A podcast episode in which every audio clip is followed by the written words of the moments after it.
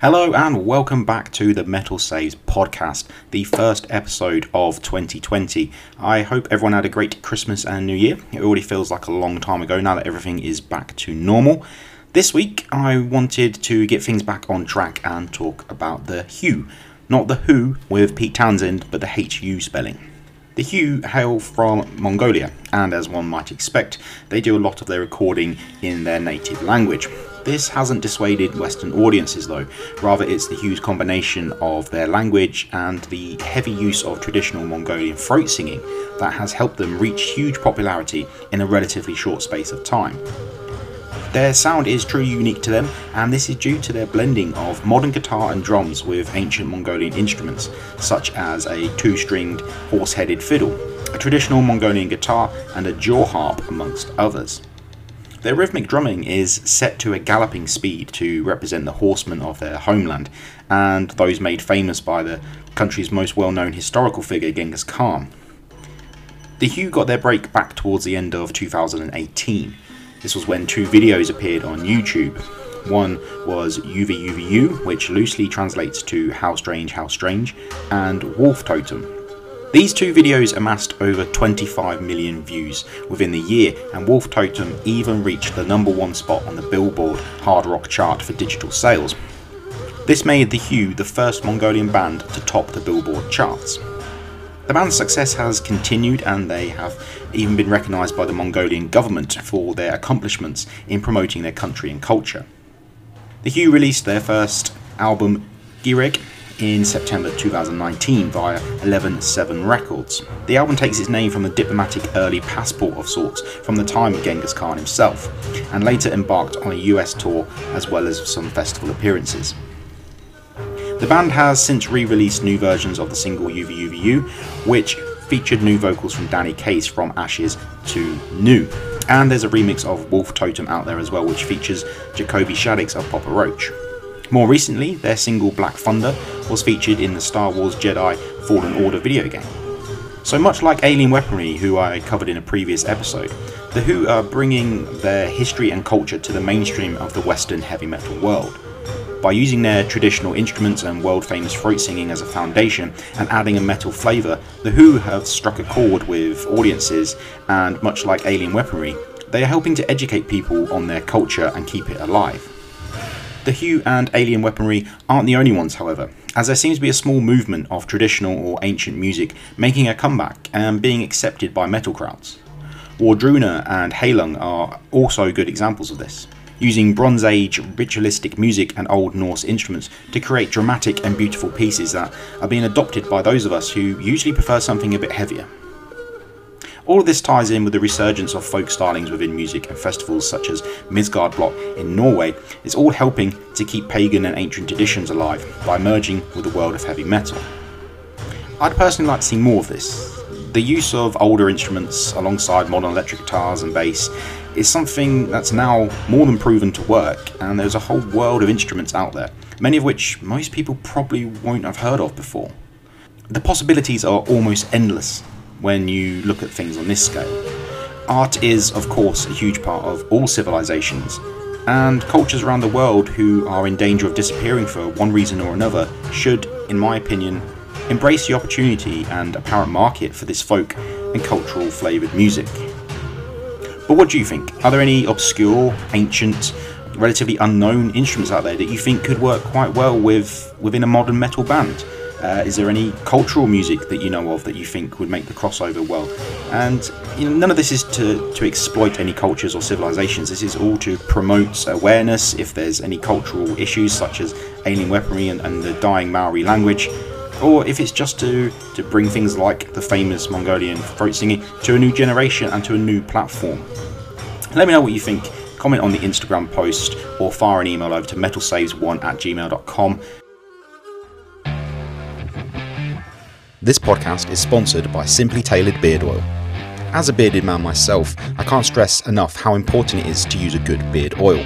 As you should know, beard oil is for your skin as well as your beard.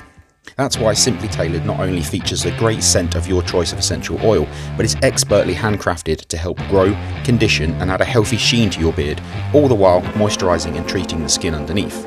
Simply Tailored Beard Oil is perfect for everyday use, formulated with pure ingredients such as organic hemp oil. Simply Tailored will leave your beard looking, feeling, and smelling great all day with a custom scent chosen by you. How many other beard oils offer you the chance to scent them yourself and who use organic ingredients? Did I mention the formula can also aid in reducing the effects of aging on your skin? Well, it can. There are also beard balms, soaps, butters, body washes, and combs all on offer a new line of cologne scented oils dropping soon. So, what more could you want? If you're serious about maintaining and caring for your beard, then you need to check out Simply Tailored. Visit mysimplytailored.com for more information and pick up your oil today. You can find the links in the show notes. So, a little bit of news to wrap up the show with. Evanescence have released the video for their cover of Fleetwood Mac's classic The Chain. The track featured on the TV ad spots for the Gears of War 5 video game. The band takes on the track and adds a bit more of an operatic and orchestral sound to it. I've made my feelings on covers clear in the past on this very show, but this one strikes a balance well. The famous bass solo is replaced with a more of a symphonic, industrial almost sort of breakdown that represents the original solo but changes it. Opinions on this will vary, but make up your own mind. The video is up on the official Evanescence YouTube channel. Check it out, let us know what you think. Ozzy Osbourne continues to join forces with artists you may not have expected. The Prince of Darkness has released a new single with Elton John. The track is called Ordinary Man and is from the upcoming Ozzy album of the same name. This album will feature guest spots from Post Malone, Rage Against the Machine's Tom Morello, and Slash, who provided the guitar work on the single Straight to Hell.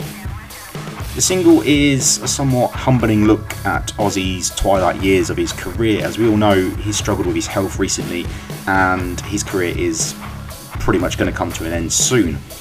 The track seems to take a self aware look at this, and Ozzy's vocals and Elton's piano and vocal styles contrast well.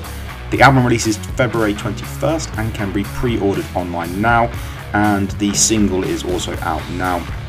That's Ozzy Osbourne Ordinary Man featuring Elton John. Nergal of Behemoth has announced the second album from his side project, Me and That Man.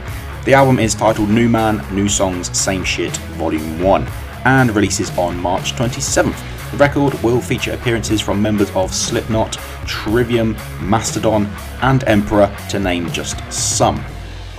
In other news, Lamb of God are teasing a new album, as are Cannibal Corpse. Both bands are apparently back in the studio cooking up new material, and Rage Against the Machine are set to headline the Coachella Festival this year as well. And just to touch on some current affairs, Parkway Drive have donated $50,000 to the Australian wildlife efforts as wildfires continue to ravage the country. The Aussie band set up a GoFundMe with the initial donation of 50,000 Australian dollars coming from them, and they hope to reach a target of $250,000 soon. Also, Metallica have donated over half a million Australian dollars to the relief efforts as well. If you're obviously in a position to help out with these relief efforts, then you can find Parkway Drive's relief fund on GoFundMe or a simple Google search will show you other things. There are plenty of things to get involved with and help with the terrible situation that is currently going on in Australia right now. But I don't want to end on that sort of down point. Let's end on something a little bit more light-hearted. In the news this week is Danzig is set to release an Elvis cover album in April, simply titled Danzig Sings Elvis. I guess his voice will suit the style well, and it'll be an interesting listen if nothing else. Um, I know some people have been wanting him to do this for a while, and he's been talking about it since probably about 2014. A lot of people thought this was maybe a joke, but no, April this year, we're going to get it. Danzig sings Elvis.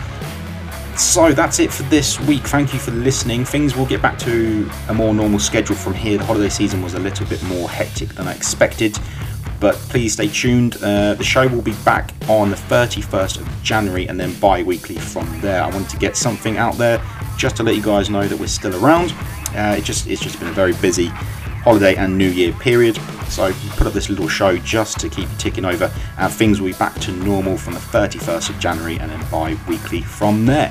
Thank you for sticking with the show, and for more content, check out metalsaves.co.uk.